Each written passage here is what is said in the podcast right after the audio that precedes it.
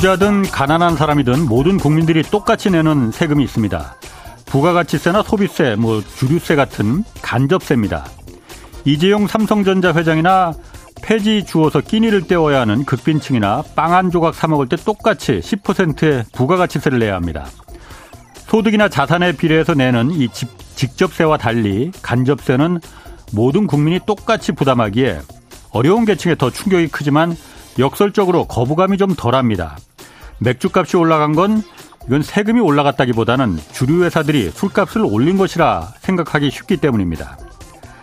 4월부터 맥주와 막걸리에 붙는 세금이 인상됩니다. 골프장 이용 요금에도 개별 소비세가 추가됩니다.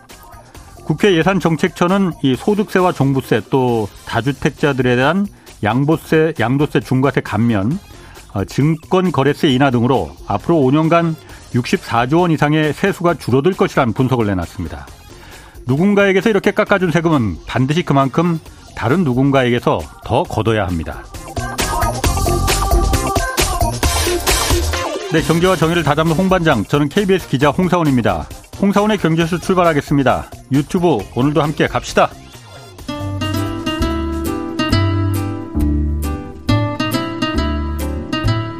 얽히고 설킨 국제 정세는 이분이 가장 잘 압니다. 지구본 연구소 최준영 박사의 세계경제 리포트.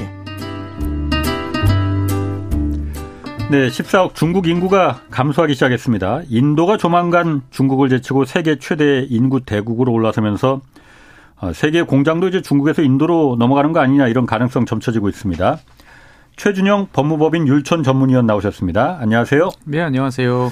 중국 하면 인구 대국 14억 인구 먼저 떠오르는데 그렇죠.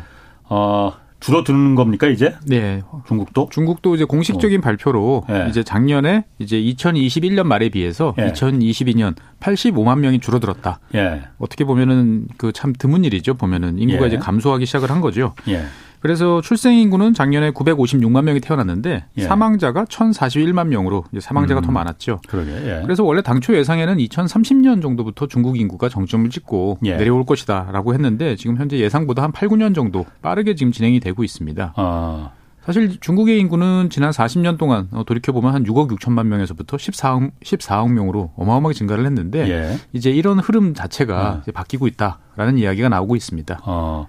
근데 중국 하면은 네. 중국 인구가 뭐 사실 인구 문제 하면은 지금 우리가 중국 걱정할 때는 아닌데 우리가 더 정말 네. 심각하긴 하지만은 네. 중국은 그 그왜 한 자녀만 가질 수 있잖아요. 애둘 낳으면은 뭐 세금 받고 막 그러잖아요. 그렇죠. 여러 가지 불, 사회적 어. 불이익을 많이 줬었죠. 그래서 그럼 그 영향 때문에 그런 거예요? 그렇습니다. 그렇게 보시면 이제 되겠고요. 그러니까 예. 기본적으로 사회가 오랫동안 어, 자녀는 하나만 낳아야지라고 예. 생각하는 것들이 이제 지난 한 40년 동안 유지되다 보니까 예. 한 자녀에 이제 익숙한 시스템이 됐고요. 예. 다른 한편으로 보면 이제 그 생활비가 예. 우리나라랑 비슷하죠. 자녀를 양육하고 결혼하고 음. 들어가는 비용을 도저히 감당할 수가 없어서 예. 결혼을 포기하는 경우도 되게 많고요. 예. 그다음에 여성들의 결혼 연령 연령이 이제 음. 올라간 것도 있고 그다음에 우리와 좀 다르, 비슷하지만 다른 거는 뭐냐면은 극심한 성비 차이가 있습니다. 남녀의 차이. 아 그래요? 예. 그러니까 남자만 많이 남자가? 많습니다. 훨씬 많습니다.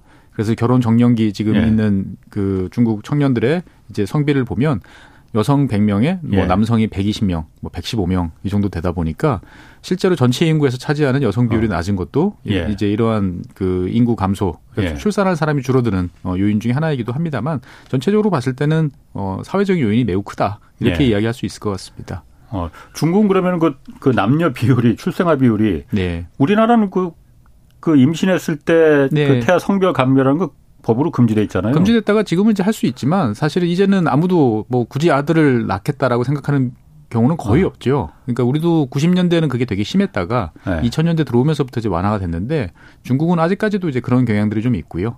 그러다 네. 보니까 특히나 이제 극심했던 그런 예. 흐름들이 극심했던 시기에 태어났던 친구들이 지금 이제 결혼이라든지 어. 출산을 해야 될 시기다 보니까 더 큰 타격을 이제 주고 있다라고 보시면 되겠습니다. 아니 제가 물어본 거는 예. 아, 우리나라는 그게 지금 해제됐어요. 그러니까 네네. 아 아, 해제됐구나. 그러면. 해제된 걸로 알고 있습니다. 아, 그러면 중국 같은 경우에는 네. 남자애들이 태어나는 비율이 그렇게 120대 100 이렇게 예를 들어 그렇게 높다는 거는 네.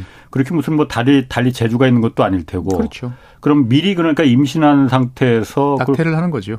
아, 그게 허용이 되나 보죠, 그럼 중국은? 그러니까 뭐 허용이 된다기보다는 이제 아. 그냥 관행적으로 그렇게 아. 해오고 있는 어떻게 보면 남아 선호 사상이 이제 강한 뭐 예. 사실 인도도 마찬가지고요. 예. 인도 같은 경우는 1년에 뭐 몇백만 명씩 이제 여아들이 음. 낙태되고 있다 보니까 아. 실제로 이제 그러한 이제 잠, 잠깐 좋은 예. 이제 그거를 음. 택한 대가가 그렇군요. 이제 수십 년 후에 이런 식으로 돌아오는 거죠. 아. 그럼 중국에서 왜 뭐 작년 재작년 때 코로나 때문에 특히 요즘 그러니까 사망자 많잖아. 이거는 네네. 이것도 혹시 뭐 그 영향을 준 건 아니에요? 그래서 코로나에 대한 이제 영향도 있다. 그래서 네. 요거는 사실 정확한 통계를 좀 봐야 됩니다. 코로나에 대한 통계를 보려고 그러면 이제 예. 우리가 초과 사망자라고 그러죠. 예. 보통 이제 일반적으로 사망하는 사람에 비해서 추가적으로 사망한 비율이 얼마나 되는지를 좀 이제 봐야 되는데 예. 이런 통계들은 좀 시간이 지나야 중국 당국에서 음. 발표하지 않는 이상 좀 나와야 될 것 같은데 실제로 중국 같은 경우는 우리가 인구가 많다, 엄청나게 증가한다라고 생각하지만 실제로 보면 31개 성급 지역, 우리로 따지면 예. 지자체죠, 광역 지자체죠. 이 중에서 13곳에서는 이미 인구 감소가 시작된 지 꽤 오래됐습니다. 음. 예. 그리고 중국 같은 경우도 현재 그 2014년부터 초고령 사회에 예. 진입을 했고 그다음에 그 노동 생산 인구 같은 경우도 2014년에 이미 정점을 찍은 상태예요. 예. 그러다 보니까 이제 어, 그 결국 정점을 찍고 전체 인구가 내려갈 순간을 이제 기다려 왔는데 예. 그게 생각보다 지금 빨리 나타나고 있다라고 이제 보시면 되겠습니다. 음. 그럼 중 국의 그 정부에서도 인구 감소가 옛날에는 뭐 그한 자녀만 낳아야 된다 이 정책을 폈었지만은 지금은 사실 그 상황이 없습니다. 바뀌었잖아요. 예, 2016년부터 이제 한 자녀 정책은 네. 공식적으로 폐지됐고요. 네. 2021년부터는 이제 세자녀 정책입니다. 우리와 비슷하죠. 예. 다자녀를 가지면 여러 가지 세제 혜택이라든지 뭐 아. 육아라든지 여기에서 예. 혜택을 많이 주는 혜택들을 이제 많이 줘서 애를 낳게 예. 하는데 전혀 반응이 없습니다. 아. 그래서 중국 같은 경우가 현재 이제 합계 출산율 예. 같은 경우가 2021년 기준으로 보면 1.15명입니다. 예. 어, 우리가 0.8 정도 되니까 우리보다는 낫다라고 볼 수 있지만 아. 세계 전체적으로 봤을 때 보면 매우 낮은 예. 수준인 거죠. 그럼 중국 정부가 그 다른 뭐 어떤 인구 감소에 대비해서 그 지금 뭐 그 당근이라든지 아까 뭐그 뭐 세금 감면이라든지 어, 세금 감면이라 예. 뭐 그런 게 있습니까 그러면? 그 그런 것 혜택들을 지금 제시는 하고 있어요. 네. 제시는 하고 있습니다만 막 이제 막상 그것들이 이제 이거죠? 예 결혼을 하는 친구라 결혼을 해야 될 대상이라든지 네. 이미 결혼한 대상 입장에서 봤을 때는 온 가족들 그러니까 네. 이제 본인들 그 다음에 양가의 조부모들이 달라붙어서 겨우 애 하나 키우기도 이제 지금 힘든 상태인데 네. 둘 셋은 뭐 언감생심이다라고 음. 하는 게 일반적인 분위기인 거죠. 그러면 중국의 인구 감소세는 그러니까 앞으로는 이게 다시 돌이키기는 뭐 인구가 인구가 한 번 감소하면은 그걸 뭐 다시 돌이키기는 정말 힘든 건데 다시 예. 돌아가는 나라도 거의 없 거의 없다 보니까 그러니까 이게 어떻게 보면 되게 슬픈 현실인데 예. 동아시아 국가들 한국, 일본, 중국 세 나라의 공통점이에요. 예. 그러니까 많은 나라에서 이제 먹고 살기 힘든 나라들은 출산율이 낮은 경우가 많습니다. 뭐 과거 이를테면 폴란드 같은 경우가 예. 폴란드 사람들이 자국 내에서는 애를 많이 안 낳았어요. 어. 그런데 영국이라든지 미국이라든지 캐나다로 이민을 가면 뭐 음. 2.5 거의 3명에 가깝도록 애를 낳습니다. 예. 대부분 나라 사람들이 그래요. 그, 그 복지가 좋고 예. 그 미래에 대한 비전이 좀 있으면 출생률이 높아지는 경향이 있는데 예. 한국, 중국, 일본 이 세 나라는 캐나다로 이민을 가도 미국으로 이민을 가도 유럽으로 이민을 가도 가장 낮은 출산율을 기록을 하고 있습니다. 왜, 왜 그렇죠? 그러니까 애를 음. 잘 키워야 된다라는 강박이 되게 강하고 네. 거기에 대해서 막대한 투자를 해야 된다라는 의무감, 음. 사회적인 어떤 압 박 이런 예. 것을 헤어나질 못하는 거죠. 아. 그러다 보니까 그 아이들한테 여러 가지 복지 체제가 잘 갖춰 있다 하더라도 예. 우리 애 내가 여기다 추가적으로 내가 더 얹어서 투자를 해서 우리 애가 어 사회적으로 두각을 음. 나타낼 만큼 잘할 수 있을까? 내가 그 투자력을 감당할 수 있을까? 그리고 그렇게 했을 때 뭐 나의 인생은 어떻게 될까? 여기에 대해서 끊임없이 저울질을 하는 게 어떻게 보면 한중일 삼국 사람들의 공통적인 어, 인식, 인식인 것 같습니다. 민족적인 특성도 좀 가, 그, 가만히 된다 이거군요. 네, 그래서 되게 슬퍼요. 사실 뭐 그러게. 왜냐하면은 다른 나라에 가서 애를 많이 낳는다라고 네. 그러면은 아 그러면 우리 체제가 뭔가 문제가 있어서 어. 그걸 좀 바꾸면 되겠다 이렇게 예. 생각을 할 수 있는데 뭐 예전에 캐나다에서 나온 자료를 보니까 전혀 그렇군요. 예. 그럼 중국 인구 감소라는 게 어쨌든 그 중국이 세계의 공장이잖아요, 지금. 네네. 아직까지는. 이 세계 경제도 그럼 중국 인구 감소가 영향을 그럼 당연히 미치겠네요. 그렇죠. 그러니까 중국의 인구가 어떻게 세계 경제에 영향을 미쳤나를 예. 한번 거꾸로 되짚어 볼 필요가 있는 거죠. 증가하는 예. 인구가. 예전에. 예. 예. 그러니까 실제로 이제 중국이 본격적으로 개혁 개방하고 세계 공급망에 예. 이제 참여를 하게 되면서 전 세계에서 어떻게 보면 투입 가능 노동력이 한순간에 두 배로 이제 증가를 한 셈이죠. 음, 예. 네. 그러니까 중국의 생산 가능 인구가 1990년부터 2017년까지 한 2억 4천만 명 이상 늘어났었으니까 음. 전 세계적으로 봤을 때 어떻게 보면 노동력에 대한 수요보다 공급이 예. 폭증하는 이제 아. 그런 시기였죠. 아. 그러니까 임금은 오르지 않고 예. 그다음에 임금이 오르지 않는 상태에서 중국이 막대한 이제 무역 수지 흑자를 이제 예. 기록을 했던 시절이 있었죠. 예. 그러다 보니까 그 그것이 다 초과 저축으로 돼서 중국 정부는 그걸 가지고 다 미국 국채나 이제 이런 자산들을 음. 이제 사들였죠. 그러다 보니까 전 세계적으로 글로벌하게 이제 저금리 기조가 이어지면서 지금까지 수십 년 동안 이제 예. 왔는데 이제 이 흐름이 이제 바뀌기 시작을 했다라고 볼 수 있는 거죠. 중국 입장에서 봤을 때 이제 무역 수지 흑자도 이제 과연 이렇게 그렇군요. 저렴하게 유지할 예. 수가 있느냐, 예. 저렴한 생산비가 과연 가능하겠느냐. 아. 이미 베트남보다 두 배 이상이거든요. 중국의 인건비가. 아. 예, 그러다 보니까 전 세계적으로 봤을 때 보면 이제 뭐 인구라는 측면 어떻게 보면은 되게 느린 시계지만 정확히 가는 시계를 놓고 보면 세계적인 이제 인플레이션 현상은 지속적으로 나타날 가능성이 매우 높다. 예. 그리고 그렇게 되면 결국 중국 입장에서 봤을 때도 해외에 가지고 있는 자산들을 뭐 이렇게 뭔가 매각을 하든 처분을 해서 음. 국내로 갖고 와서 뭔가 비용에 이제 뭐 복지라든지 음. 여러 가지 써야 될 상황이 있다 보니까 예. 과연 이제 세계 경기가 과연 지난 30년 같은 그런 사이클로 흘러갈 수 있겠느니까라는 음. 이제 두려움들이 좀 있고요. 예. 중국 내부적으로 봤을 때 보면 이제 고부가 가치에 대한 욕망이 더욱 강해지는 거죠. 그렇죠. 예, 어. 이제 이미 뭐 중국에서도 저임을 어. 무기로 한 뭐 봉제라든지 이런 것들은 주변 동남아시아 국가로 많이 철수를 이제 한 상태죠. 예. 근데 이제 이 인구 그 감소 속도가 인구가 이제 줄어드는 속도가 생각보다 빠르다 그러면 예. 어떻게 보면 이건 시간 싸움이거든요. 예. 어, 중국이 더 고부가 가치 올라와서 어, 인구 감소를 상쇄할 만큼의 어떤 부를 축적을 할 수 있을 것이냐. 예. 아니면 이제 그 속도를 따라잡지 못하고 결국 인구의 이제 고령화라는 것들에 따라잡혀 가지고 결국 여러 가지 부담을 지면서 발목이 예. 잡힐 것이냐. 예. 어떻게 보면 이제 본격적인 시간 싸움이 시작됐다라고 아. 이제 말씀드릴 수 있을 것 같고요.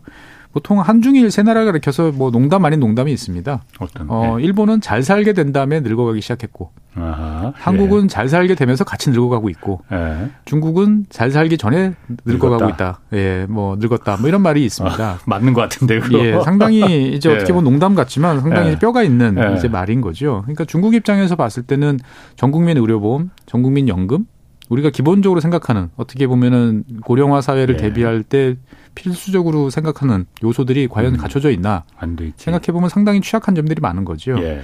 그러다 보니까 이제 중국에서 아직까지는 젊은 사람들이 많아 보이지만 어 2000한 30년대를 전후하면 예. 이제 초고령 사회로 이제 진입이 확실합니다. 보면 예. 이 페이스가 유지되면 예. 이제 그럴 경우에 이제 그 부양 부담을 예. 과연 중국 사회가 골고루 잘 나눠지면서 갈 수 있을 것이냐. 음. 그러면서 경제 활력을 계속 유지할 수 있을 것이냐라는 과제가 어떻게 보면 향후 10년 동안 이제 중국 지도부한테 음. 어, 걸려 있는 큰 이제 무게라고 생각됩니다.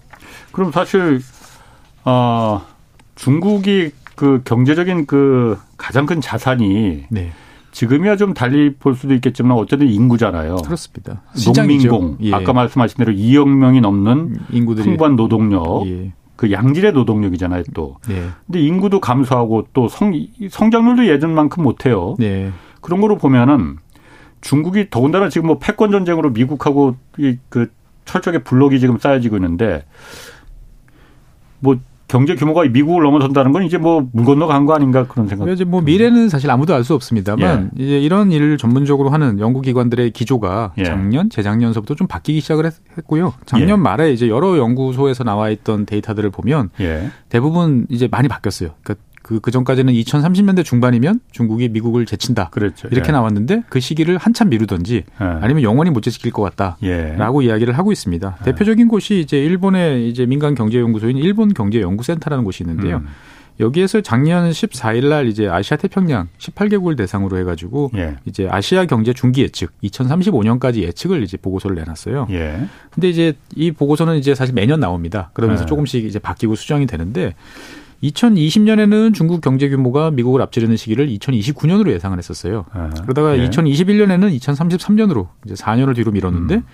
요번에 2022년에는 2030년 36년이 지나도 아마 쉽지 않을 것 같다라고 이제 이야기를 한 거죠. 보면은 그러니까 그 인구 문제 때문은 아닌 거죠, 그러니까. 그러니까 이제 전체적인 아. 요인들이 몇 가지 작용을 아. 하고 있어요. 그러니까 뭐 사실은 이제 인구 자체보다도 음. 최근에 중국이 보여주는 모습에 대한 어떻게 보면 음. 비판적 시각이 그런 식으로 예. 드러난 것 같아요. 어, 음. 여러 가지 이제 코로나를 빙자한 여러 가지 규제, 뭐 예. 그다음에 4년 3연임을 둘러싼 이제 갈등 이런 음. 속에서 되게 기업인들 예. 이제 그 민간 기업들을 많이 쥐어 짰지 않습니까? 예. 그러다 보니까 중국이 그동안 보여줬던 놀라운 이제 민간 부문에서 혁신 역량이라는 게 많이 훼손이 됐고 예. 이거를 예. 회복시키려면 꽤나 많은 시간이 필요할 것인데 음. 과연 그때까지 버틸 수 있을 것인가. 예. 그다음에 음. 제로 코로나에 따른 이제 후유증도 분명히 예. 이제 존재를 하고 있고 그다음에 이제 미국의 어떤 반도체를 포함한 이제 기술 분야에서의 포위망 그 다음에 또 한편으로 보면 아까 말씀드렸던 초고령화 에 대한 이제 대비가 부족한 예. 어떤 이런 것들이 이제 함께 작용을 하면서 어. 연구기관들 입장에서 봤을 때는 이제 좋은 시절은 많이 지나갔고 예. 앞으로는 이제 힘든 시기가 남아 있는 거 아니냐라고 이야기를 하는 거죠. 음. 반면 이제 미국 같은 경우는 이런 면에서 봤을 때는 오히려 돋보이는 면들이 있는 거죠. 지속적으로 인구가 유입이 되고 있고 예. 뭐 젊은 노동력들이 계속 유입이 되다 보니까 그렇죠. 예. 어떻든 간에 미국 같은 경우가 뭐 전 세계적으로 봤을 때 한 세 4등 정도의 이제 인구 규모를 가지고 있는 나라인데 예. 예.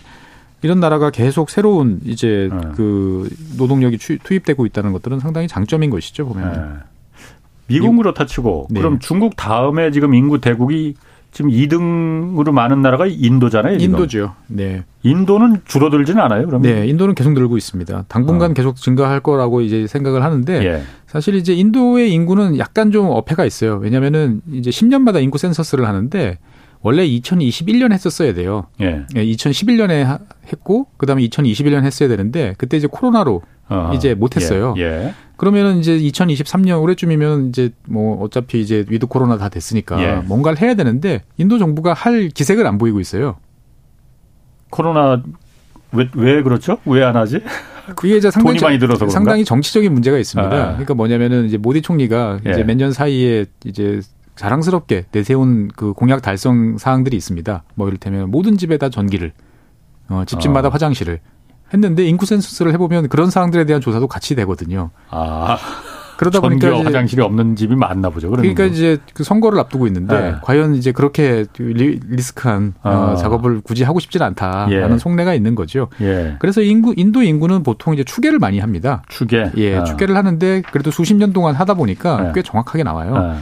그래서 현재 중국 인구는 뭐 14억 한 1,500만 명 내외 정도라고 예. 보통 이야기를 이제 하고 예. 그래서 어 지금 중국보다 인도 인구가 많냐? 라고 하면 이 데이터들은 데이터에 따라 좀 다른데 대부분의 데이터들이 그 추계들이 올해 하반기 즉 6월에서 음. 7월 정도 되면 이제 중국이 이제 인도에 밀려서 이제 2위로 내려가고 인도가 예. 최대 인구가 된다라고 이제 데이터들은 이제 말을 해주고 있습니다. 어. 그 추계에 따르면 어쨌든 인도 인구는 계속 올라가고 있는 중이에요. 그러니까 중국은 지금 꺾인 거잖아요. 그렇죠. 중국 인구는 꺾였으면 이제 확인이 된 네. 거고 이제 인도 인구는 계속 증가할 증가하고 있다라는 어. 것이 이제 아직까지는 나오고 있습니다. 보면. 그럼 인도는 인구 통제나 중국처럼 뭐 한 자녀만 낳아라 뭐 이렇게 극단적인 방법이긴 하지만은 네. 그렇게 인구 통제를 하거나 그런 건 아니에요. 아닙니다. 그러면? 인도는 어떻게 보면은 이제 중국보다 훨씬 먼저 가족 계획, 어떻게 보면 세계에서 가장 먼저 가족 계획, 뭐 인구 계획, 인구 통제 이런 정책들을 실시하고 많은 지원을 받았었어요. 음. 그러니까 1952년 우리 한 우리가 전쟁 예. 중이던 예. 그 와중에 인도는 최초의 이제 가족 계획 프로그램을 실시했습니다. 음. 그래서 피임 기구를 나눠주고 예. 어떤 보면 여러 가지 그 홍보 캠페인을 많이 했는데 이게 거의 먹히지 않았던 거죠. 예. 그러다 보니까 1960년대, 70년대 들어서 인도 인구는 이제 폭발적으로 이제 성장을 예. 하게 됩니다. 그래서 이 예. 모습을 지켜본 이제 많은 서방의 이제 전문가들이 두려움에 떨, 떨었죠. 예. 그래서 나왔던 책들이 뭐 인구 폭탄이라든지 음, 음. 이런 책들이다 보니까 인도 자체적으로도 보면 여기에 대한 위기감이 되게 컸습니다. 예. 그래서 1976년에 이제 인드라 간지 수상이 이제 당시에 국가 비상사태를 이제 선언을 했는데 이 당시에 이제 아주 강력한 인구 정책을 실시를 했어요. 강제 불임을 시켰습니다. 저소득 층, 예, 어. 저소득층 이제 출산 예. 가능 여성들을 어. 강제로 이제 불임 시수로 시킨 거죠. 수백만 헐. 명을. 예. 그래요? 그러니까 실제로 중국이나 인도나 어. 이 가족 계획 이라는 것들을 강력하게 드라이브를 걸던 시절에는 예. 이렇게 현재로서는 상상할 수 없던 그러게, 예. 그런 비인권적인 행동들이 많이 자행이 됐었습니다. 중국 같은 어. 경우도 뭐 강제로 낙태시키고 임산부를 예. 그런 경우들이 이제 80년대 종종 있었죠. 음. 그러니까 인도 같은 경우도 70년대 어떤 강력한 이제 이런 인구 통제가 오히려 그 이후에 반감을 불러일으키면서 정부가 효과적으로 이제 가족 계획이라든지 인구 정책을 네. 사용하는 것을 더 어렵게 만든 요인도 사실 있었습니다. 음. 그럼 지금 인도가 계속 인도는 계속 그 인구가 증가하는 추세라면은 네. 어 지금 세계 공장이 지금 현재 중국인데 네네. 이게 그럼 세계 공장이 인도로 지금 베트남으로 많이 넘어가고 있는데 네. 베트남도 사실 인구가 많긴 많지만은 네. 베트남 한 1억이 안 되죠. 그 곧, 곧 아마 1억이 될것 어. 같습니다. 지금 9,800만 정도로 제가 알고 있는데 뭐곧 음. 아마 1억 명 정도까지는 이제 충분히 올라갈 수 있는 이제 그러한 곳이죠. 그럼 베트남 대신 인도가 그 중국의 바통을 이어받을 가능성 그런가요? 세계 공장이라는 네. 네네. 넘어갈 가능성이 더 있는 거 아니에요, 그러면? 그러니까 이제 주로 서방 관계자들은 이제 그렇게 되지 않을까라고 예. 어떻게 보면 예측 내지 기대 섞인 전망을 하는 경향들이 좀 강합니다. 예. 왜냐하면 어차피 인구라는 것들이 계속 늘어나고 예. 그다음에 그 인구를 통해서 뭔가를 해볼 수 있는 과거 그 역할은 누군가 해줘야 되는데 음. 이 value chain이라는 게 존재하는 이상 예. 그러면 그, 그 정도 볼륨이 되는 유일한 나라가 이제 인도다. 인도이기 때문에 네. 어 인도로 점차 이제 넘어가지 않겠느냐 예. 예상을 하고 있고 인도 정부 역시 그러한 이제 추세에 맞춰서 이제 노력을 많이 하고 있죠. Make in India 뭐라고 음. 그래 가지고 제조업을 육성하겠다라는 여러 가지 이제 작업들을 많이 하고 있고 또 실제로 해외 투자들도 많이 이제 되고 있는 상태죠. 예. 그러다 보니까 어 몇 년 전과 비교해 봤을 때 인도는 이제 시간은 우리 편이다. 라는 이제 좀 자신감도 좀 있고 예. 그다음에 여러 가지 상황들에 대해서 이제 긍정적으로 돌아가는 거 아니냐라고 예. 이제 바라보는데 사실 대한민국 사람 입장에서 봤을 때 보면 과연 이제 그럴까라고 하는 이제 좀 의구심이 드는 것도 사실이죠. 의구심. 네. 이유는 뭐 때문이죠? 그러니까 보통 보면 이제 대한민국을 비롯한 일본, 중국 음. 이세 나라의 특징은 뭐냐면 그 발전이라는 거를 할 때, 경제 발전이라는 걸 할 때 무엇이 필요한가에 대해서 너무나 명확한 그림이 있었어요. 음. 그러니까 교육을 사람, 사람들을 교육시켜야 된다. 예. 예. 확실한 교육에 대한 그 투자가 음. 있었고 두 번째로는 이제 인프라에 대한 열망이 예. 있었죠. 음. 잘 뻗은 고속도로, 예. 어, 철도, 전기. 항만, 전기 여기에 대해서는 무슨 희생을 치러서라도 예. 어, 깔았던 게 어떻게 보면 음. 이세 나라의 특징이라는 거죠. 예. 그래서 그걸 통해서 어떻게 보면 경기 경제가 성장했을 때 바로 한 단계 더 올라갈 수 있는 디딤돌이 돼줬는데 음. 인도 같은 경우는 이제 그 뭐잘 아시는 것처럼 그동안에 이제 고질적으로 어떤 이런 인프라 부족 에 관한 여러 가지 문제들을 예. 겪고 왔는데 아직까지도 여기에 대해서 아주 확실한 뭐 국가 차원의 어떤 돌파구라든지 뭐 투자 확대 음. 이런 것들이 잘 안 보인다는 점이 이제 상당히 단점인 거죠. 음. 그러다 보니까 과연 이제 경기가 좀 성장하고 뭐 투자가 늘어나고 그다음에 기업들이 어느 정도 올라갈 수 있을 텐데 그럴 때 과연 그것들을 받쳐줄 만큼의 인프라를 잘 해줄 수 있겠느냐라는 예. 이제 걱정들을 다들 하는 거죠. 음. 사실 대한민국이나 중국이나 뭐 일본 마찬가지겠지만 대학 이제 예전에 대학생들이 희귀하던 시절에도 대학생 중에 일부는 항상 토목, 건축 어떻게 보면 현장에서 예. 이제 작업하는 음. 것들을 어그 거부하지 않던 어 존, 존재들이 있었는데 인도 같은 경우는 독특하게도 대학 중에 대학생들 중에서 그러니까 이제 고등교육을 받는 사람들 중에서 가장 인기가 낮은 분야가 토목입니다. 아, 그거는 되게 천한 일자리라고 생각을 하는 거죠. 현장에 나가서. 어. 그러니까 다 인도의 대학생들은 이제 주로 소프트웨어 이제 예. 사무실에서 앉아는 어. 사무직에 이제 전 그 선호를 예. 하다 보니까 예. 인도 정부가 막상 이제 그런 투자를 하려고 해도 현장에서 실제로 아. 발로 뛰면서 예. 작업 현장을 이제 감독하고 어, 뭔가를 해줄 음. 인력들이 많이 부족하답니다. 음. 그래서 그때마다 이제 해외에서 누군가를 데리고 오는 것도 사실 쉽지 않고 예. 그러다 보니까 이제 인도의 어떤 그런 직업에 대한 선호 뭐 이런 것까지 영향을 미치면서 그런 인프라에 대한 여러 가지 이제 장애들을 이제 많이 만들어내고 있는 거죠. 예. 그리고 또 다른 한편으로 보면 이제 한국, 중국, 일본 세 나라는 그 딱 중앙 집권 이라는 면들이 어느 정도 확립이 돼 있었죠. 예. 그래서 뭐 우스갯소리가 있었습니다. 예전에 투자하시는 분들 음. 이제 그 해외 진출하시는 분들한테는 중국이나 어 중국 중국 같은 경우는 옛날 이야기입니다. 1900 이제 뭐 90년대 초반, 80년대 예. 후반 뭐 이럴 때 이야기인데 뇌물을 주면 일이 돌아간다는 확신이 있었다. 음. 뭐 관시도 있었고. 그렇죠. 어, 어. 그러니까 내 이렇게 딱 보면 내가 누구한테 주면 어, 어 되겠다. 얼마만큼의 이 금액인지가 문제지. 아, 예. 내가 저 사람한테 주면 일이 풀리겠구나라고 생각이 들고 예. 그래서 어떻든 간에 그거를 건네주고 나면 예. 확실하게 일이 풀렸다. 어, 피드백이 오더라 이거죠. 예. 아. 그래서 줄 맛이 났다. 어. 그런데 인도는 도대체 누구한테 줘야 될지 알 수가 없다. 예. 그래서 A라는 사람이 맞는 것 같아서 주고 나면 난데없이 D라는 사람이 와서 오히려 나는 왜 안 줬냐고 화를 내면서 일을 방해하는 어, 이런 일을 몇 번 겪다 보니까 예. 너무 답답하다. 예. 실제로 인도 같은 경우는 어떻게 보면 세계 최대의 민주주의 국가죠. 그리고 중앙 정부도 있지만 지방 정부가 매우 강합니다. 예. 예. 근데 그 지방 정부, 그다음에 지방 정부도 내려가면 또 그 밑에 시라든지 군이라든지 여러 단위들이 있죠. 이 예. 각각의 단위들이 별개로 이제 활동하는 경우들이 되게 많아요. 룰이 일관된 룰이 적용되지 않고 중앙 정부에서 오케이 했는데 지방 정부는 우리는 아니야. 지방 정부는 오케이 했는데 그 밑에 있는 시 단위로 내려가면 아, 네. 우린 지역 주민들이랑 전혀 합의가 안, 안 됐는데 라고 하면서 이제 일이 안 되는 어. 경우들이 되게 많죠.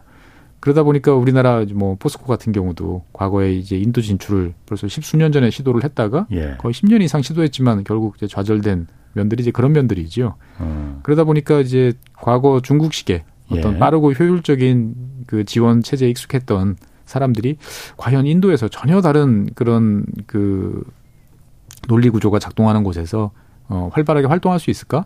라는 이제 걱정들을 많이 하고는 있죠. 음. 근데 하지만 인도는 또 인도 나름대로 이제 예. 자랑하는 어, 풍부한 인력, 그 다음에 영어, 어떻게 그렇죠. 보면은 서구적 사고 방식 예. 어, 이런 것들을 잘 활용을 하면 예. 어, 이제 시간이 걸리겠지만 결국 음. 따라잡을 수 있다 라고 이제 이야기를 하고 있기도 합니다. 그 인도 같은 경우는 인, 인구가 많다는 그 절대 인구가 많다는 그 양적인 면도 장점이지만은 네. 예전에 그 경제쇼에서 인도 전문가분이 제가 그분 이름이 생각이 안 나는데 네. 그분이 한번 나와서 그런 얘기를 했었거든요. 인도는 연령이 굉장히 젊다는 거예요. 신시열 그, 그, 맞습니다. 어, 박사가 있었는데 그분이 연령이 굉장히 젊다는 거예요, 인도는. 예. 그러니까 예. 이제 0세에서부터 14세. 정말 예. 젊죠. 0세에서도 14, 만 14세까지 예. 인구를 따져보면 중국 같은 경우는 이게 전체 인구에서 차지하는 비중이 18%가 안 돼요. 예. 그런데 인도는 31%입니다. 어. 그러니까 지금 앞으로도 이제 커서 아기를 많이 낳을 수 있는 예. 그러한 인구들이 이제 훨씬 비중이 중국보다 거의 두 배 가까이 이제 된다는 거고 예. 반면에 이제 고, 고령화 나이가 많이 들어서 이제 부양비를 예. 필요로 하는 이분들 같은 경우는 65세 이상 같은 경우는 중국은 예. 한 13% 14% 정도 되는데 예. 인도는 아직 5% 수준이에요. 음. 그러다 보니까 이제 인구 구조가 아직 피라미드 이제 형태에서 이제 조금 바뀌고 있는 이제 예. 정도 수준이라는 거죠. 예. 그러니까 보통 경제가 성장할 때 인구가 피라미드 형태에서 종 모양으로 바뀔 때 이렇게 밑에가 좀 갸름해지기 음. 시작하는 때가 이제 인구 배당 효과라는 게 생기면서 이제 경제가 본격적으로 성장할 수가 있습니다. 인구 배당 효과? 예, 인구 보너스라고 보통 이야기를 하는데 아. 인구가 계속 늘어나면 그 늘어나는 인구를 감당하기 위해서 해야 되는 최소한의 뭔가를 하기 위해서 예. 국가가 이 뭔가 사람들한테 제대로 투자를 하거나 예. 이제 교육을 시키거나 인프라를 깔 여력이 이제 별로 없다라는 거죠. 음. 그런데 이제 어느 순간 갑자기 이제 그 새로 태어나는 친구들이 이제 줄기 시작했다. 이를테면 100만 명이던 때를 예. 지나서 예. 이제 80만 명으로 떨어졌다. 그러면 그 20만 명의 여력을 활용해 가지고 다른 쪽에 투자할 수 있는 국가가 이제 비용을 집행할 수 있는 여력들이 생기 생기게 되는 거죠. 아, 줄어든 만큼? 예, 줄어든 아, 만큼. 예. 그러면은 그걸 통해서 어떻게 보면 교육이라든지 예. 복지라든지 뭐 여러 가지 산업 발전이라든지 쓸 수 있는 여력들이 생기면서 예. 경제가 성장하는 경향들이 거의 모든 국가에서 나타납니다. 음. 그러다 보니까 이제 피라미드에서 예. 인구 구조가 바뀔 때 요거를 이제 인구 배당 효과라고 그러는데 예. 이 인구 배당 효과가 이제 한 보통 한 세대 정도 지속이 됩니다. 예. 그러면서 예. 이제 고령화 부담이 높아지면 이제 인구 배당 효과가 끝나는 음. 거죠 보면은. 예. 근데 인도 같은 경우는 이제 인구 배당 효과를 이제 본격적으로 기대할 만한 이제 상황이 점점 도래하고 있고 음. 실제로 도래했다라고 이야기를 하고 있는 거죠. 예. 그러니까 인도 같은 경우는 여전히 한 2% 정도의 인구 성장률을 이제 유지를 하고 있고요. 예. 지역에 따라 근데 인도 인도는 또 재밌는 게 편차가 예. 되게 큽니다. 전체 출산율은 이제 2.0명 밑으로 내려왔어요. 음. 2.0명 어, 밑으로 내려왔는데 그러니까 전체 22개 주 중에서 17개 주에서는 뭐 1.8, 1.7 음. 정도까지 내려왔어요. 예. 근데 나머지 주가 이제 2.0을 네, 훌쩍 예. 뛰어넘어 가지고 전체 예. 인구를 이제 증가시키는 이제 일을 하고 있는 거고요. 나머지 몇 개 주가 그렇게 많지는 않는가 보네. 인구수가 많이 늘어나는 데가? 그렇죠. 인구가 지금 현재 그 두 명 이상으로 돼 있는 아. 주는 22개 주 가운데 5개 주. 주로 아. 이제 북부에 있습니다. 인도 북부. 북부. 예. 예. 그러니까 또 재밌는 게 인도는 인도 북부는 인구가 계속 늘어나요. 예. 근데 인도 남부는 인구가 또 빠르게 또 감소하고 있는 또 이런 면들이 있어요. 어, 그래서 예. 이게 왜 그러냐라고 해서 여러 가지 사람들이 추측을 해보는데 예. 뭐 이제 인과관계인지 상관관계인지는 모르겠습니다만 저는 이제 인과관계라고 생각하는 게 예전서부터 이제 남부 지역이 텔레비전 보급률이 좀 높았어요. 남부의 텔레비전 보급률이? 예. 그러니까 브라질 통계도 그렇고 예. 인도 통계도 그렇고 아. 텔레비전 보급률이 높아 높은 지역이 예. 출산율이 빠르게 떨어집니다. 텔레비 보느라고? 예. 밤에 이제 다른 아, 그 확실한 겁니까? 예, 이거는 그러니까 아. 이제 이걸 인과관계로 볼 수는 아. 없을지 모르겠지만 상관관계는 100%입니다 보면. 예. 그러니까 어. 인구가 많아서 고민하던 나라들이 이제 이런 통계들을 뽑거든요. 예. 예 뽑아 보면 거의 비슷하게 나타나요. 아. 예, 그래서 이 꽤 최근까지도 남쪽이 북쪽보다 훨씬 예. 텔레비전 보급률이 높아요. 아. 어, 그러면서 인구 성, 이 출산율도 떨어지는 속도가 빨랐고 예. 그러다 보니까 남쪽은 이제 빠르게 인구 배당 효과를 누립니다. 그래서 남녀에 대한 차별도 별로 없고 상대적으로 교육에 대한 투자도 많이 하고 예. 그래서 남쪽에 있는 친구들이 고등교육, 중등교육이나 고등교육을 예. 받을 확률도 높아지고 예. 경제도 빠르게 성장하고 예. 그래서 남부는 이제 이런 거에 대해서 자부심이 좀 있어요 남쪽 예. 지역은. 어. 근데 그에 비해서 이제 남쪽 지역이 손해 본다고 또 항의를 하는 건 뭐냐면 예. 중앙 정부가 이제 돈을 나눠줘야 되잖아요 지방 정부에 인구로 나눠줍니다. 인구로 음, 나눠준다 음, 보니까 음, 남부 지역 입장에서 봤을 때는 우리가 우리가 내는 세금만큼도 못 돌려받는 거 아니냐라고 예. 하는 이제 불만들이 이제 좀 있기도 하죠 보면은 음. 그래서 어쨌거나 인도 같은 경우도 우리가 인도 생각하면 막 인구가 어마어마하게 많고 막 폭발적으로 증가할 것 같다. 라고 생각하는데 그런 폭발적인 시기는 이제 지나갔고요. 예. 어, 이제 인도도 어떻게 보면 어느 시점이 오면 인구가 정점을 이제 찍을 시기가 이제 조만간 이제 오, 오게 됩니다. 그래서 음. 그렇게 되면 전 세계에서 인구가 늘어나는 지역은 이제 아프리카로 국한될 가능 날이 이제 얼마 남지 않았습니다. 인도 다음은 아프리카. 네. 어. 아 그런데 아까 그 제가 그 고건 한번 좀 물어보려고. 인도의 남부 지역이 인구가 줄어드는 게 텔레비전 보급률하고 뭐 하여튼 그 네. 그럴 것 같아요. 근데 어쨌든 어떤 나라든 네. 아, 인도 북부하고 남부하고 네. 경제력 차이는 어떻습니까? 원래는 처음에서 처음에는 음. 이제 남부 쪽이 경제적으로 좀 열악을 했었 열악했었어요. 예. 열악했는데 여러 가지 요인이 겹치면서 예. 인도 그 남쪽이 이제 보면 상대적으로 이제 북쪽에 비해서 예. 출산율이 좀 낮았고 그 예. 출산율이 낮으면서 지방 정부들이 뭔가 다른데 투자할 여력들이 아. 좀 생기면서 예. 소득이 높아지니까 음. 이제 그런 텔레비전이라든지 이런 예. 것들을 구매하는 비중이 더 높아졌는데 음. 이 정확한 원인이 뭐냐에 대해서는 인도 내부적으로도 어. 이제 그 포인트가 뭐였냐에 대해서는 여러 가지 어. 논란이 있습니다만 뚜렷이 잡히지는 어. 않습니다 보면. 아 그러니까 제가 그 예. 그냥 우리나라도 어쨌든 수도권에 다 사람들이 인구 수도권 인구는 오히려 유입되니까 늘어나잖아요. 네네. 근데 지방은 다 줄어들잖아요. 네. 그럼 지방의 텔레비전이 더 많이 보고 있나? 그 그렇진 않죠. 예. 인도 같은 경우도 이제 그 예. 인구가 이제 예. 지금은 아직 도시화율이 50%가 안 됩니다. 예. 근데 이 50% 아직 농촌에 있는 분들이 이제 대도시로 계속 당분간 음. 수십 년간 몰려올 텐데. 예. 이것을 어떻게 이제 대처하느냐. 네. 그 몰려드는 인구에 맞춰서 도시화율을 제대로 높이면서 그렇죠. 네. 어, 교육이라든지 환경이라든지 보건이라든지 이런 것들을 공급할 수 있느냐가 어떻게 보면 인도의 성장, 미래를 책임질 네. 수 있는 또 중요한 카드인 거죠. 그 중국이 사실은 과거 중국이 네. 어, 91년에 WTO 가입하면서 농민공들이 다 도시로 몰려와서 그 노동력을 저렴한 노동력을 네. 세계 공장 역할을 한다는 그 농민공들이 그렇습니다. 큰 역할을 한 거잖아요. 희생이 그렇습니다. 있었던 거잖아요. 그렇습니다. 인도도 그러면 역시 마찬가지로 네. 중국의 농민공처럼 네. 어, 지방에 그야말로 그 지방에 어마어마한 어. 잠재력이 있죠. 그 가능성을 이렇게 벤치마킹할 수도 있겠네. 그럼 그렇습니다. 중국에. 다 어. 인도의 이제 모디 조상부터 많은 어. 사람들은 음. 이제 그것들을 원하고 있고 그렇겠지. 중국이 예. 해왔던 과정을 그대로 밟아갈 생각은 없어요. 예. 압축적으로 우리는 봉제부터 뭐 예. 반도체 디스플레이까지 한꺼번에 예. 예. 중국이 어떻게 가는지 아, 알고 있으니까 예. 우리는 같이 그거를 압축적으로 할 수 있다라고 예. 이제 이야기는 하는데 과연 그렇게 될지 음. 이제 좀 봐야 될 것 같습니다. 인도 같은 경우에 그리고 빈부격차가 굉장히 심하잖아요. 그렇죠. 인, 인, 도는 빈, 더군다나 공식적으로 계급 제도가 있는 사회니까. 어, 뭐 카스트 제도는 이제 공식적으로는 뭐 없, 다 치지만 네. 이제 아, 뭐 공식적으로 없어졌어요. 공식적으로는 이제 없죠. 아. 없는데 이제 내부적으로 사회 내부적으로는 존재를 하는데 예. 이것을 없애는데 또 크게 기여하는 게 도시화입니다. 음. 그러니까 이를테면은 뭐 이렇게 서로 계층에 따라서 서로 안 예. 섞이려고 노력하잖아요. 예. 그런데 뉴델리 시내에 지하철이 개통이 됐습니다. 예. 지하철이 개통이 되니까 그 전까지는 길, 길 위에서 2시간씩 출퇴근하는데 쓰던 사람들이 15분, 20분 가잖아요. 예. 근데 당연히 지하철은 꽉꽉 들어 차죠. 예. 나는 뭐 저 사람들하고 천한 사람들하고 같이 안 할래 할, 할 수가 없는 거예요. 그렇죠. 아. 그러다 보니까 이제 섞이고 어, 이런 것들에 대해서 덤덤해지는 이제 음. 그런 경험들을 하게 되는 거죠. 예. 그러니까 어떻게 보면 도시라는 곳은 이제 다 섞여가지고 예. 계급장 떼고 이제 활동할 일이 점점 많아지다 보니까 예. 그런 것들이 이제 인식을 전환시키는데도 예. 나름대로 이제 크게 기여를 할 것 같습니다. 어 그러면 아까 지금 중국에서 네, 인도로. 인도로다가 넘어간다. 예. 그럼 중국의 그 어떤 그 경제력 규모나 이런 부분은 조금 더 줄어들 수밖에 없. 뭐 그 인구면으로 따져보면 인구면으로 보면 그런데 이제 한데. 예 이거를 이제 중국의 고도화 어, 떻게 어. 보면은 고부가가치 산업으로 어. 예 이걸 전환시키고 그 다음에 수출이 아닌 이제 쌍순환에 따라서 이제 예. 내수 어떻게 탄탄한 내수 예. 이런 것들을 맞추는 이제 경제 구조 개편에 성공을 한다면 예. 어 어떻게 보면은 뭐 아직까지 그렇다고 고령화 부담이 아주 높은 예. 건 아니니까 그 사이에 이제 한 단계 올라가면서 예. 시간을 더 벌 수도 있겠죠.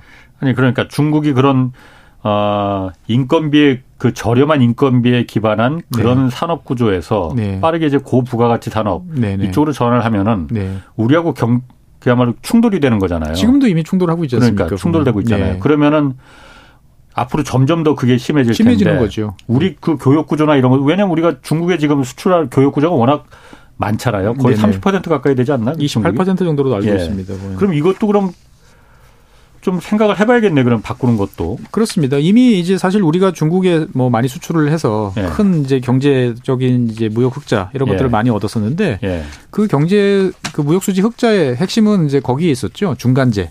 어떻게 보면 그렇지. 중국에 해외 수출하기 위한 중간에 부품이라든지 예. 원자재 예. 이제 핵심 원자재들을 이제 저희들이 공급해 오면서 해왔는데 중국이 이제 한국이 해주던 것들을 자체적으로 공급하기 시작한 지가 꽤 그러니까. 됐죠. 뭐 더만 더 잘 만든다고 더잘 만드는 경우도 많고요. 네네. 네. 그러다 보니까 현재로 보면은 예전에는 서로 분업 구조였다가 예. 지금은 이제 경쟁 구조로 바뀌는 거죠. 예. 어떻게 보면 예전에 일본하고 우리하고의 관계랑 이제 비슷해지는 거죠. 보면은 음. 오히려 그거보다 그렇지. 중국의 성장이 더 예. 빨라지는 예. 이제 그러한 면이다 보니까 예. 결국 우리 입장에서 봤을 때도 이제 누가 더 빨리 이제 이거를 뛰쳐나갈 수 있느냐에 음. 관한 이제 사항인 것 같습니다. 예. 그러니까 우리는 싫던 좋던 과거의 패턴을 반복할 수는 없어요. 예. 아 그때가 좋았지. 어 그때 차화정 좋았지. 예. 어, 화장품 팔면은 정말 큰 돈 벌었지. 예. 그거는 이제 잊어먹어야 되는 거고 음. 어떻게 보면 이제 정말 힘든 게임을 이제 예. 본격적으로 또 해야 되는 이제 그러한 상황에 놓여 있었던 거죠. 음. 중국한테 어, 어마어마한 우리가 무역 흑자를 통해 가지고 선진국으로 도약을 했는데 이제 중국의 도전이 이제 본격화된 이 시점에서 우리가 기존에 음. 그 중국으로부터 받아왔던 그 경제적 부를 어, 효과적으로 잘 사용을 해서 예. 한 단계 다시 도약을 할 것이냐 음. 아니면 경쟁에서 뒤처질 것이냐 어떻게 보면 우리도 지금 현재 기로에 서 있는 상태죠. 음. 근데 뭐 조건은 썩 좋지는 않습니다만 그러게. 예 왜냐하면 인구 감소가 예. 이미 나타나고 있고 어 벌써 대한민국 같은 경우도 이제 거의 모든 영역에서 그 노동력 부족 현상이 나타나거든요. 예. 그러니까 당장 제가 72년생인데 예. 제 저희 때 태어날 때가 98만 명이 태어났어요. 어. 예. 아, 72년생이세요? 예. 나는 나보다 한참 형님인 줄 알았는데. 70년생, 71년생 두 예. 해가 이제 100만 명이 넘었고 예. 72년생이 이제 98만 명 정도로 예. 되게 되는데 그러면 제가 이제 10년 이제 지나면 이제 공식적으로 예. 정년 연장이 없으면 음. 이제 은퇴를 이제 해야 되는데 예. 그러면 그때 이제 노동시장에 진입하는 뭐 네. 대졸자 기준으로 봤을 때 보면은 지금 한 열다섯 살 열여섯 살 정도 친구들이 이제 그때 들어오는 거죠. 예. 그러면 2006년생, 2007년생 요 정도 되는데 예. 그때 태어난 친구들은 45만 명 내외예요. 예. 그러면 이쪽에서는 100만 명 가까이가 빠져나가는데 예. 45만 명 정도가 들어오면 음. 45 1년에 40만 명 정도씩의 노동력 공백이 생기는 거죠. 예. 지금도 이제 20만 명씩 1년에 예. 빠지고 그 갭이 생기는데 10년 후면 그게 더블로 이제 커지는 거죠. 음. 그러다 보니까 어떻게 보면 지금부터도 벌써 우리나라의 많은 쪽에서 이제 뿌리 근간이 흔들리고 있다는 이야기가 많이 나옵니다. 그러니까 음. 우리가 제조업 강국이잖아요. 예. 그러면은 사실 우리가 자랑스럽게 생각하는 이제 글로벌 대기업도 있지만 그 밑에 밑에 밑에 거슬러 가다 보면 눈에 잘 보이지 않는 그 중소기업의 어떻게 네. 보면 탄탄한 인력들, 음. 그 다음에 24시간 언제나 대기하고 있는 그 성실성 이런 예. 것들이 여기까지 오게 만드는 원동력이었는데 예. 지금 많이 무너진 상태거든요. 음. 그러니까 더 이제 무너지는 속도가 빨라질 수밖에 없는 거죠. 그럴 음. 때 과연 우리가 지금과 같은 이런 성장 추세, 경제 고도화 이런 것들을 계속 할 수 있겠느냐. 음. 사실 두려움이 되게 큽니다. 예. 근데 또 뒤집어서 또 생각을 해보면 두려움이 큰 만큼 현재 이제 지역에 다니다 보면 어, 기업 입장에서 봤을 때는 아주 정말 저게 합리적일까 싶을 정도의 지극히 공격적인 자동화라든지 스마트 예. factory 음. 이런 작업들을 열심히 하세요. 예. 예. 그러니까 어떻게 보면 전 세계에서 자동화에 대한 어, 로봇화에 대한 열망과 음. 어, 꿈이 제일 높은 나라가 저는 대한민국이 아닐까 싶거든요. 음. 그래서 이게 이제 과연 어떤 결과를 낳을지에 예. 대해서 또 한 10년쯤 지나 보면 어, 여러 가지 평가가 나올 수 있을 것 같습니다. 예. 그 인구 쪽으로 가면 그 중국 다음에 지금 인도. 네. 그런데 인도는 그냥 얼핏 생각에 저도 이제 출장 취재차 그때 인도의 남부 지방에 그 현대자동차 아마 거기 네네. 공장이 있었을 거예요. 그래서 거기 한번 간격했는데 엄청 덥더라고요. 거기는 습하고 그래서 예. 그리고 전기도 잘 사실 그때만 해도 잘 안 들어오더라고요. 지금도 여러 가지 문제가 많이 되고 있습니다. 그러니까 그런 것 때문에 네. 중국의 대체 세계 공장을 이어받을 수 있을까? 네. 중국보단 베트남이 아닐까라는 네. 생각이 먼저 들거든요. 네네. 근데 중 베트남은 베트남이나 인도네시아는 인도네시아는 인구가 더 많아요, 물론. 맞습니다. 근데 베트남 같은 경우에 인구 그 인구가 네. 그렇게 10억이 넘는 중국이나 인도를 대체하기에는 베트남 좀 부족한 거 아닌가. 그렇죠. 라는 생각이 들거든요. 네. 최 박사님 생각하시기에는 인도와 베트남 중에서 네. 어디가 더 가능성 있는 그 대안이라고 생각하세요? 일단은 저는 뭐 한국 사람 입장에서 봤을 때는 당연히 예. 이제 베트남 쪽이 더 낫지 않을까? 음. 어 라고 이제 생각이 이제 돼지는 거죠. 예. 그렇기 때문에 대한민국 기업가들도 다 이제 인도보다는 이제 벌써 베트남에 투자를 많이 했고 예. 인도에 대해서는 여전히 많은 기업들이 이제 퀘스천 필요할 것 같긴 한데 예. 자신이 없다. 아하. 이제 이런 식인 거죠. 예. 그래서 이제 베트남 같은 경우도 이제 폭발적으로 성장을 지금 하고 있는데 예. 저 개인적으로는 이제 베트남에 대해서 약간의 우려를 하고 있는 면이 있습니다. 그 뭐냐면 이 정도 경제 성장을 해 왔는데 예. 우리 경험에 비춰보면 우리가 좀 독특하지만 예. 인프라를 깔은 속도가 인프라 확충 속도가 생각보다 많이 느리다. 베트남이? 예. 그러니까 아직도 남북을 연결하는 무슨 제대로 된 고속도로라든지 고속도로? 어. 예, 철도라든지 예. 이런 것들이 잘 놓여 있지가 음. 않거든요. 예. 그러니까 어떻게 보면 이제 그 베트남을 이끄는 베트남 공산당 같은 경우는 예. 진정으로 부국 강병을 원하나? 사실 저는 개인적으로 그런 의문이 좀 들 때도 있어요. 그냥 국민들이 불만 없이 적절한 어. 경제적 부를 쌓고 어느 정도의 예. 성장을 하면 되지. 예. 우리가 정말 어떤 지역을 지역에 이제 선진국으로 도약을 하겠다. 예. 어 그러려면 여러 가지 사실 그 뭐 한국이나 다른 나라들 보면 다 알지 않습니까? 예. 어 중산층이 늘어나면 정치적인 여러 가지 문제도 복잡해지고 음. 어 그런 것들을 우리가 감내하면서까지 음. 그렇게 가야 할 것인가에 대한 명확한 비전이 있나? 베트남 공산당이 예 저는 약간 음. 그런 의문이 좀 있어요. 오히려 그런 것 때문에 그러면 인프라에 대해서 더 투, 공격적으로 투자하지 않고 그냥 적당히 네 해외에서도 뭐 직접 투자만 음. 해도 여태까지 충분했으니까 예, 예. 어 저 정도면 예. 되지 음. 나는 좀 어떻게 보면 약간 이제 소극적인 면들이 저는 종종 보여가지고 예. 예좀 약간 그런 면에서 보면 좀 퀘스천이 좀 있고 음. 인도에 대해서는 사실 온도 차가 되게 큽니다 그러니까 예. 왜 제가 온도 차라고 말씀드렸냐면 한국 사람 입장에서 봤을 때 인도는 서방에서 좀 이렇게 과대 평가를 좀 받는 경향이 강해요. 제 어. 느낌에는. 예. 그러니까 왜냐하면 민주주의 국가고 예. 영어가 되는 그렇죠. 어, 나라다 보니까 예. 미국이나 영국이나 이 서방 국가들 입장에서 봤을 때는 인도에 대해서 쟤네들이 잘 커서 이제 중국을 견제하는 음. 어떻게 보면 우리식 모델이 예. 어, 맞을, 맞, 맞다라는 거를 너희들이 좀 보여줬으면 좋겠어. 예. 라는 기대감이 좀 있는 것 같아요. 음. 근데 이제 한국 사람들은 제3자적으로 이제 봤을 때 보면, 아, 쉽지 않은데? 라고 생각하는 데 비해서 이제 미국이나 특히 이제 영국이나 이런 쪽 음. 같은 경우는 어떻게 보면 또 많이 겪어왔잖아요. 인도에, 인도에 그렇지. 대해서. 예, 그러다 예. 보니까 인도가 가지고 있는 장점에 대해서 또 나름대로 또 예. 파악하고 있는 것도 있고 그것들을 높이 평가하는 이제 그런 면들이 같이 있는 거죠. 음. 그러다 보니까 어떻게 보면 우리 눈에서는 하고 우리 눈하고 그다음에 이제 서방 이제 유럽이나 미국의 눈하고 인도를 바라보는 시점이 좀 다른데 아, 이게 누가 맞을지는 예. 사실 예. 좀 지켜봐야 될 것 같습니다. 아. 사실 인도 같은 경우는 그 지정학적으로도 인도 그러니까 코드에도 지금 가입돼 있는 거잖아요. 그렇습니다. 일본하고 호주하고 인도하고 네. 그런 정도로 지정학적으로도 매우 그 잘 자리 잡고 있는 거 아닌가? 그렇습니다. 이쪽 저쪽 뭐, 잘 줄타기 할 수 있는. 예, 어떻게 보면 이제 지금 같이 블록화가 심해질수록 인도한테는 더 기회가 오는 거죠. 네. 그 어느 블록이 인도를 제재하고 인도를 그렇지. 아웃시킬 생각을 네. 하겠습니까? 다내 네. 편으로 끌어들이고 싶어 하지. 예. 그러니까 어떻게 보면 블록화되는 음. 세상에서 유일한 중립지대 예. 어, 독자적인 생존 능력, 그렇지. 예, 예, 이런 것들을 가지고 음. 더 자신의 목소리를 높여나갈 수 있는 거죠. 당장 인도 같은 경우는 이제 아마 인구가 1위가 확실해지면 예. 이제 안전보장 이사회 개편 강력하게 주장할 겁니다. 아. 어, 그래서 세계에서 인구가 가장 많은데 어, 우리가 뭐 뭐가 뭐가 부족하냐? 뭐 어. 우리 항공모함도 어. 가지고 있고 어. 어. 핵무기도 가지고 있는데 예. 달라. 예. 그러면 이제 당연히 뭐 남미의 브라질 이런 나라들도 왜 남미에는 아무도 없냐? 어. 달라고 할 수도 있을 거고 어차피 지금 러시아 때문에 안전보장 이사회 뭐 개편해야 되는 거 아니냐라는 예. 논의들이 있는데 예. 그런 기회에서 인도는 사실 또 이제 하나의 그렇겠네요. 꿈을 꾸고 있는 거죠. 아. 그럼 뭐 다시 인구 쪽 인구 문제로 돌아가서 이게 사실 뭐 남의 나라 걱정할 때가 아니라서 이 우리가 정말 세계에서 가장 그야말로 이, 이 저출산 고령화 그 1등인 국가잖아요. 네. 일본보다 사실 더 심하잖아요, 우리가. 더 빠릅니다. 이게 얼마 전에도 그래서 그 지난 연말에 어, 저출산 고령화 종합대책 발표됐어요. 네. 요즘 한참 그야말로 그 많이 나오시는 그분이 나경원 부위원장이 이거 발표하고 그랬던데, 어, 눈에 띄는 대목이 그 이민 정책. 네. 이거 그 적극적으로 활성화시켜서 네.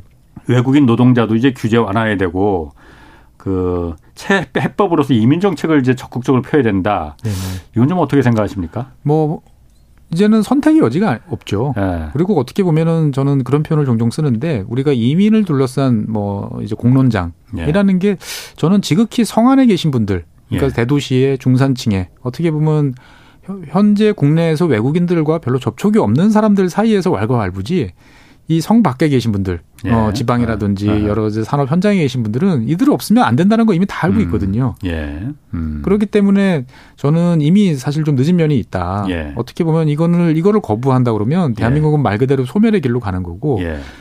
지금이 제일 좋은 저는 찬스라고 보여지거든요. 아. 왜냐면은 이제 단순히 3D 업종 종사자들을 필요로 하는 게 아니고 예. 이제 그 능력 있는 사람들을 많이 데려와서 예. 우리와 같이 이제 뭔가를 영위해야 되는 사람들이잖아요. 그러면 예. 좋은 사람들을 데려올 수 있는 요인 중에 핵심적인 게 뭐냐면 그 국가가 매력적이어야 돼요. 음. 비슷한 월급 예. 받으면 이왕이면 더 가보고 싶은 예. 나라로 가서 일하고 싶어 하잖아요.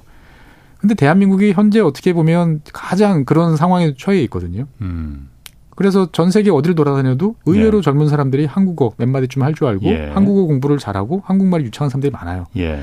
그런 사람들한테 어떻게 보면은 합리적인 네. 이제 제안을 해주는 거죠. 너, 너희들이 현지 공장 이런 데서 성실히 근무하면 한국에 와서 우리랑 같이 일하자, 일할 수 있게 차별 없이 음. 어, 같이 일해서 너 능력으로 우리가 대우해줄게.라고 제안해 줄 수 있으면 제가 봤을 때 충분히 많은 사람들을 좋은 인력들을 확보할 수 있다고 저는 생각을 하거든요.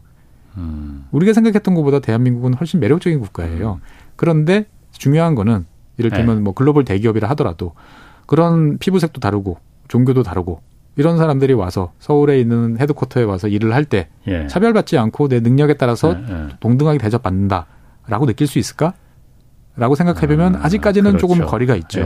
그러니까 어떻게 보면 이민청을 만들고 안 만들고 이런 게 문제가 아니고 예. 우리가 어떻게 보면 능력 있는 사람 인력들을 확보하기 위한 준비를 더욱 더 빨리 이제 음. 가져가야 되는 사실은 그게 결국은 우리 내부 내부적으로 있는 차별이라든지 불평등 이런 것들을 또 해소하는 또 한 요인도 될 수 있다고 저는 생각하거든요. 그렇죠. 네. 그 그럼 이민을 받는 거 외에 사실은 뭐 아까 그 말한 그 저출산 고령화 그 위원회 거기서도 뭐 애들 셋 낳으면은 주택담보대출 깎 이제 그 탕감해줘야 된다고 그런 방법까지 예, 헝가리 헝가리식 스타일인데 아. 예 일정 부분은 효과는 이제 있습니다만 예. 어 실제로 그거는 이제 상당히 제한적이고 예. 어떻게 보면 무한정 퍼부을 수는 없지만 예. 저는 단기적으로는 예. 어 한번 적용해 보는 것도 필요하지 않을까라는 예. 생각도 듭니다. 그러니까 왜냐하면 이를테면 첫 번째 애한테 중요합니다. 저는 예. 두 번째 애 낳는 것보다 저도 애를 둘 키우고 있지만 예. 첫 번째 할 때 국가나 사회가 확실하게 도움을 준다라는 인식이 주면 음, 두 번째도 할 수 있어요. 예. 그래서 뭐 우스갯소리로 지금 25만 명 정도 태어나는데 1억씩 주보세요. 25조 원입니다. 예. 대한민국 정부 예산 규모 생각해 보면 25조 원 추가로 만들어내는 게 어려울 것 같지만 부가세 1%만 올리면 예. 어, 얼마든지 만들어낼 수 있어요. 어. 10년을 일테면 한도로 해가지고 예. 어 그러면 사람들한테 어떻든 간에 내가 애를 첫 번째 애를 낳으면 국가가 음. 이 정도로 어 썸으로 한꺼번에 예. 지원을 해주면 어. 내가 어떻든 간에 애와 함께 미래를 한번 살아볼 수 있겠다라는 예. 이제 시그널을 줄 수도 있는 거죠. 근데 이걸 무한정할 수는 없 고 그렇죠. 어떻든 간에 지금이 0.8명이라고 그러면 예. 이거를 이제 뭐 1.0명을 넘길 때까지든지 예. 어떤 시기를 정해서 특단의 조치는 사실 취해볼 필요도 저는 있다고 생각을 합니다. 음. 근데 사실 저희가 그 우리나라가 따져보면은 그냥 저출산 대책으로 다 쓰는 돈이 40몇 조 원이 되긴 돼요. 그런데 네. 그게 전부 다 그, 그, 거기다 쓰는 게 아니고 무슨 뭐 어, 넓게 보면 저출산 그러니까 넓게 보면 다 저출산이다. 그렇습니다. 금, 사회를 좋게 만들면 어. 다 이제 출산율이 높아질 거라 생각하니까. 아, 예, 예. 예. 그러니까 실질적으로 뭐 어떤 그런 저출산에 쓰는 예산은 극히 뭐 그렇게 많, 많은 양이 아니더라고요. 그렇죠. 그러니까 실제로 이제 노동력 부족이나 이런 문제를 해결하려면 어떻게 보면 1960년대 북유럽이 선택했던 것처럼 내부적인 노동력을 끌어다 쓸 수 있는 만큼 예. 최대한 끌어 쓸 수 있는 체제도 빨리 만들어야 돼요. 그러니까 예. 이제 남녀의 어떤 인건비 차이라든지 아. 어, 직장 내에서의 어떤 여러 차별 예. 이런 것들이 없어서 어, 놀고 놀고 있다 표현은 안 되겠죠. 이제 산업 현장에 노동 현장에 나오지 않는 분들을 예. 끌어낼 수 있는 그러한 예. 요인들도 최대한 많이 하고 예. 해외에서는 이제 유능하고 어떻게 보면 한국과 함께 어, 살아갈 사람들도 데려오고 예. 이런 작업들을 할 수 있는 건 뭐든지 다 지금 해봐야 되는 상황이 아닐까. 예. 뭐 1번은 좋고 2, 3번은 안 좋아 이게 아니고 예. 1, 2, 3번 다 해보고 어, 그러고 나서 판단해보자라는 네. 게 지금 2023년 대한민국의 현실이 아닐까 싶습니다. 맞습니다. 뭐 사실 지금 현재 상태에서 봤을 때 가장 시급한 문제 다른 당구 다 떠나서 인구 문제하고 이제 지역 간 이제 국토 불균형 문제 네, 맞습니다. 이게 정말 가장 결국은 인구 문제가 불균형도 더 심화시키는 요인 아닌가 맞습니다. 생각이 듭니다.